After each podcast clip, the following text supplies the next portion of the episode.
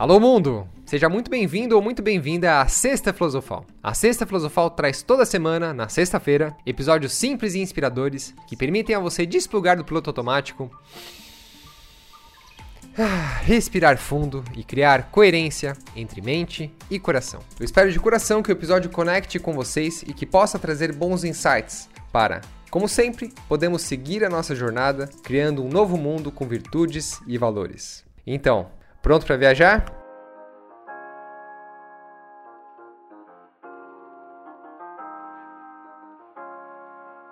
E antes de você viajar, antes de você mergulhar no episódio de hoje, eu quero trazer para você a segunda pé no chão, a newsletter que eu envio uma vez por semana, na segunda-feira, um e-mail com dicas de livros, documentários, seriados ou insights poderosos para começar a sua semana. A segunda pé no chão é um complemento perfeito para a sexta filosofal. É um e-mail prático, pé no chão, com dicas ordinárias para deixar a sua semana extraordinária direto na sua caixa de entrada. Então, topa? Para você assinar a segunda pé no chão totalmente gratuito, basta acessar seguimos.com.br e cadastrar o seu e-mail para receber a segunda pé no chão. seguimos.com.br e assine a segunda pé no chão. Beleza? You, the people, have the power. The power to create machines. The power to create happiness. You, the people, have the power to make this life free and beautiful. To make this life a wonderful adventure. Don't give yourselves to these unnatural men, machine men with machine minds and machine hearts.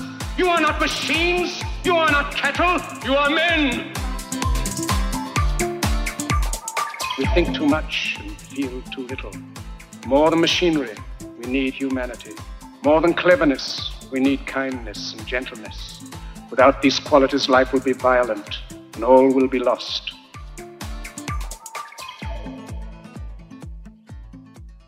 Meu cachorro, meu mestre. Olha, eu sou bem sincero com você. Quando eu me imaginava tendo um cachorro em casa, eu visualizava eu todo bonitão com meu cachorrão do lado, correndo no parque, e também imaginava como seria gostoso jogar bolinha para ele pegar. Mas eu jamais imaginei, em toda a experiência de ter um cãozinho em casa, que me faria conectar ainda mais com a minha humanidade. O Horus chegou em casa com pouco mais de um ano de vida. E nesse um ano e pouco, antes de adotarmos ele, ele passou por três lares diferentes. A história que nós ouvimos foi que ele nasceu em uma fazenda e, sendo um cão da raça Border Collie, um cão de pastoreio, eles não viam muita utilidade para o Horus lá, pois, ao contrário dos outros Border Collies da fazenda, o Horus sempre foi mais bonzinho e não mostrava nenhum interesse em pastorear. E sendo assim, ele ficava sempre preso, largado, e para se alimentar, ele tinha que disputar comida com outros animais da fazenda. E a melhor oferta que ele tinha era geralmente disputar com os porcos a lavagem de porco. Eis que um dia uma amiga nossa, a Pri, que é veterinária e foi um belo dia visitar essa fazenda para trabalhar, ela viu o Horus lá todo tristonho largado no canto. E preocupada com isso, ela perguntou à proprietária da fazenda: Mas e esse cachorrinho aqui? Ele não, não me parece estar sendo bem cuidado. Eu tenho algumas dicas de como vocês podem deixar a vida dele melhor. O que, que você acha? Foi então que a dona da fazenda respondeu para ela: Ah, se você tá com dó, então pode levar ele. E foi assim que o Horus, que na época não tinha esse nome, foi para o seu segundo lar. Ele recebeu o nome de Caetano e junto com isso um trato completo. A Pri conta que quando deu o primeiro banho nele, as pulgas caíam assim aos montes dele, o tempo todo caindo pulga. E para encurtar um pouquinho a história e ir direto ao que interessa do artigo, basta dizer que o Horus passou um tempo de adaptação na casa de um professor da Pri e depois na casa dela. Mas como ele não se deu muito bem com os gatos que eles tinham, logo começaram a buscar um novo lar para o até então Caetano. E é aí que nós entramos na história. Do meu lado, eu sempre quis ter um cachorro, especialmente o Border Collie, já que eu sou um cara que adoro sair andando todos os dias e correr. E a Pamela, irmã da Pri, sabendo disso, entrou em contato com a Nádia, que é minha mulher, e contou essa história do Caetano. E apesar de todo o medo, das incertezas, de sentir que nós não estávamos prontos ainda para pegar um cachorro, nós aceitamos. E eu te falo que foi uma das coisas mais loucas da minha vida, porque eu estava passando por um baita num sufoco financeiro, morando inclusive na casa dos meus sogros. E logo me veio a imagem, né, daquelas pessoas largadas que passam a vida inteira morando de favor e ainda mais agora levando o cachorro junto. Mas nós conversamos entre meus sogros e chegamos à conclusão que era uma oportunidade única de pegar o Caetano. Né? E poucos dias antes do Caetano chegar em casa, veio um clique da Nádia, ela falou: Por que, que nós não chamamos ele de Horus? E o nome veio para ela na intuição. E logo depois, assistindo ao documentário O Olho de Horus, é que nós entendemos racionalmente qual que é a grandeza que esse nome possui. Eu mal sabia naquele momento aonde a vida estava começando a me levar. Horus é a divindade egípcia que representa a iluminação, a ressurreição, a imortalidade e o fim das limitações materiais. Horus representa o falcão dourado que tudo vê, que voa livre como um espírito, que de cima consegue ver o drama da vida e a roda de reencarnações, acessando a frequência altíssima do amor e compreendendo a razão da existência e as forças fundamentais do universo. O que, que você acha?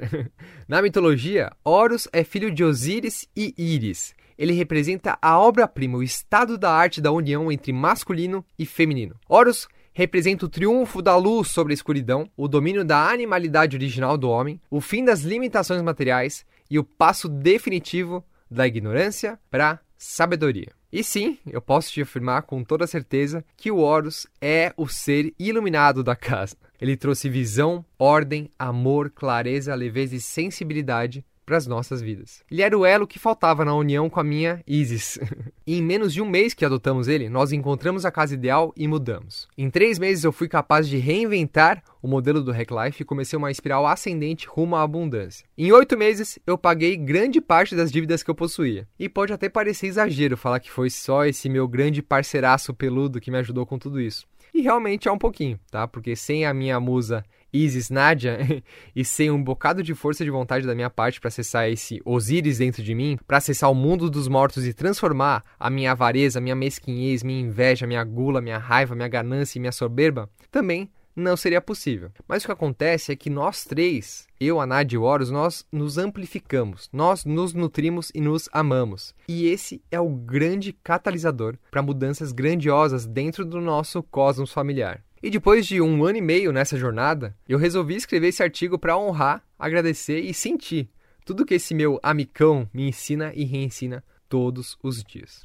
O Horus me ensinou a, número 1, um, aprender a canalizar a minha energia masculina e transformar raiva em amor. O Horus é um serzinho assim incrivelmente sensível e medroso. Na fazenda onde ele morava, além dele ser renegado e largado, também usavam da violência para tentar educar, ele. Isso traz para ele até hoje traumas dos mais diversos e faz dele um cachorro um tanto quanto diferente. Eu costumo chamar o Horus de minha florzinha ou de meu coração, porque assim como uma flor que brota e floresce, ou como o coração, né, que se fecha rapidamente, mas que para abrir de novo é preciso paciência, ternura, sutileza, cuidado e amor, assim também é o Horus. Qualquer barulhinho diferente, qualquer estalar da brasa, chama do isqueiro, bater da porta, ou mesmo falar com ele quando você está com uma energia raivosa, já faz ele baixar o rabinho e as orelhas e ir direto para a caverninha dele debaixo da escada. E lá ele fica lá, quietinho, deitado, encolhidinho na posição de raposa, e para fazer ele sair desse estado é necessário todo cuidado, chegar com sutileza, não olhar nos olhos dele e mostrar com toda energia e sua presença que você quer o bem dele e deixar que ele encoste em você. E a mesma coisa acontece com pessoas novas que entram em casa especialmente com homens, o Horus late descontroladamente até eu chegar, abrir o peito, abrir minha energia, mostrar para ele que eu tô lá, que eu tenho energia da casa, então eu peço para a pessoa devagarzinho estender a mão para dar o primeiro carinho nele. Mas se eu não estou perto para dar esse suporte que ele precisa, ele continua latindo descontroladamente. Demorou um tempo até eu entender que o para com isso, não late, para Horus, cheio, que feio, vai pra casinha. Isso não adianta de porra nenhuma. Eu só ia reforçar o padrão ao qual ele foi traumatizado que, por coincidência ou não, replica exatamente o meu problema com a minha própria energia masculina e uso da raiva. Quem diria, hein? Um cachorro me ensinando a ser mais homem. O número 2 é que o Horus é um espelho direto da minha energia, do meu estado de espírito e do meu humor. Eu nunca vi um serzinho tão empata na minha vida. Se eu tô para baixo, no sofá, deitado, ele logo vem lamber, vem pedir carinho.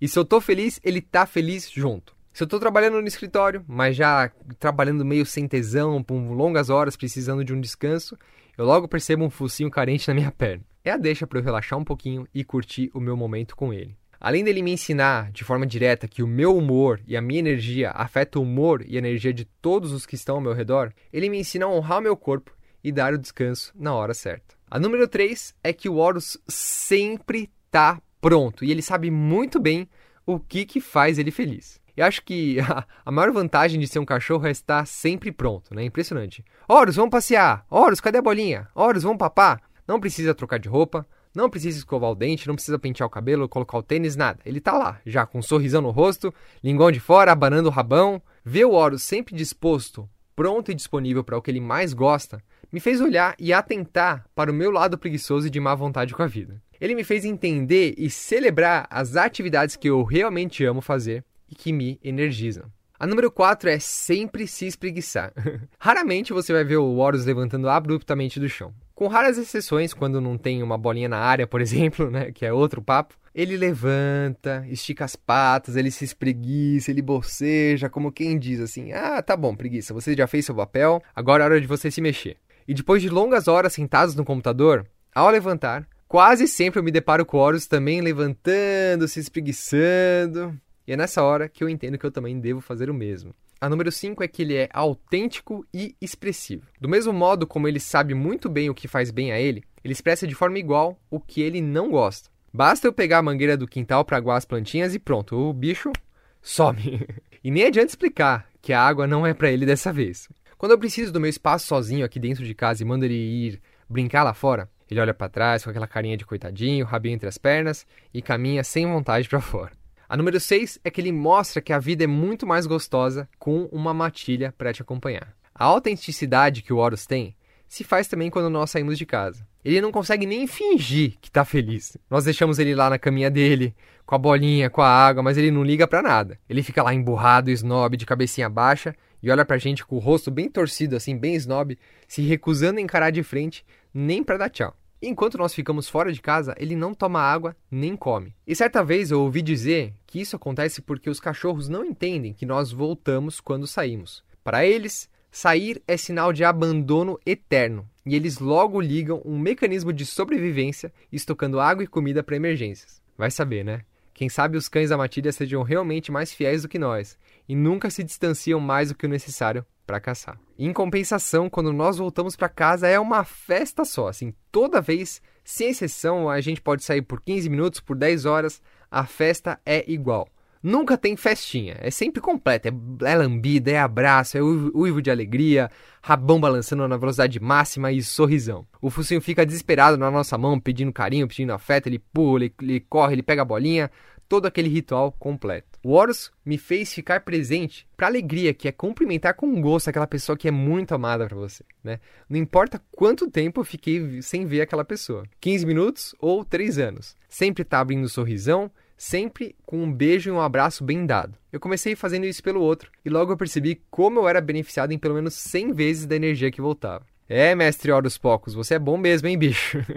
E com a matilha completa que eu costumo falar, que é quando tá em casa eu, o Horus e a Nádia juntos, a vida é completamente diferente. O Horus é um ser quando tá só comigo. Ele é outro quando tá só ele e a Nádia. E ele é completo quando estamos todos juntos em casa. E estranho dizer, né? Mas é exatamente o mesmo sentimento que eu tenho. Foi só com ele que eu pude perceber e sentir a verdadeira maravilha de ter uma família junta, unida. Eu também fico muito completo quando estamos todos juntos em casa. Eu tô em êxtase. E se eu tenho essa sensação com ele, eu imagino quando vierem os meus filhos. Quem sabe ele só não esteja preparando o terreno, me ensinando a ser um homem melhor. Eu tenho certeza que sim.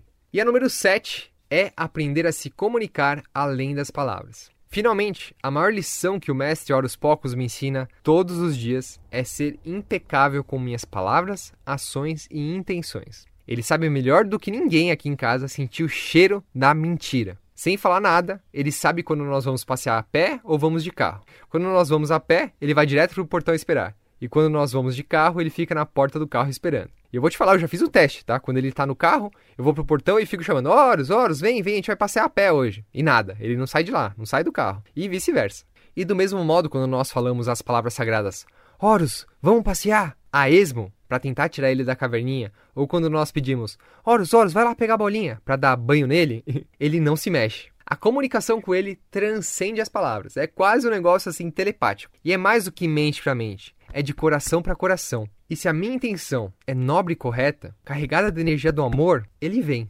sem pestanejar. Mas se vem da minha mente mentirosa, mesquinha, carente e manipuladora, não rola. Se eu peço um abraço para ele quando eu tô carente, ele não dá. Mas quando eu tô pedindo um abraço cheio de amor e quero retribuir, aí sim ele vem me dar um abraço com tudo.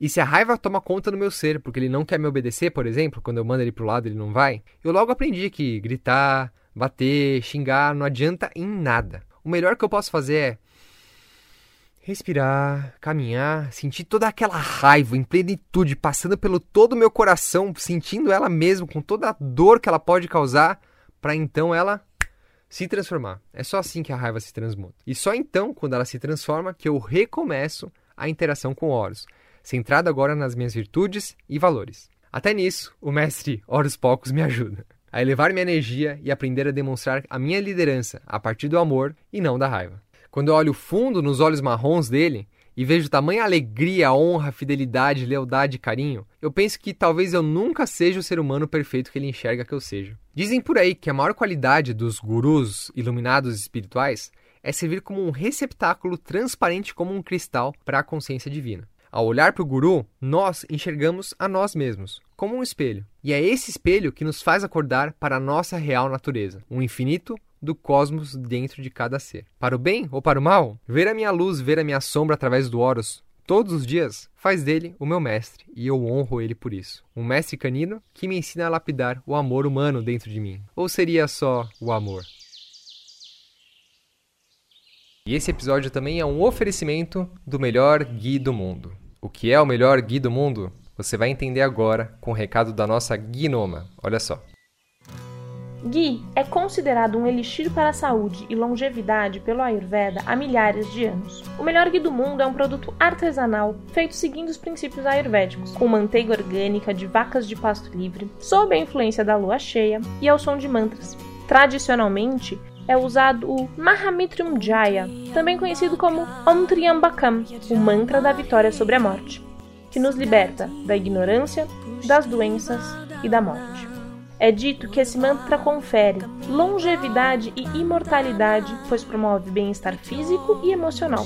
Esse mantra é entoado durante todo o processo de produção de ghee para que essas energias de cura, abundância, longevidade e sabedoria impregnem em cada gota. Portanto, cozinhar o ghee ao som de mantras, sob a influência da lua cheia e com muito amor, eleva as qualidades nutricionais desse alimento milenar. Quando feito dessa forma, o ghee é muito mais do que um bom óleo.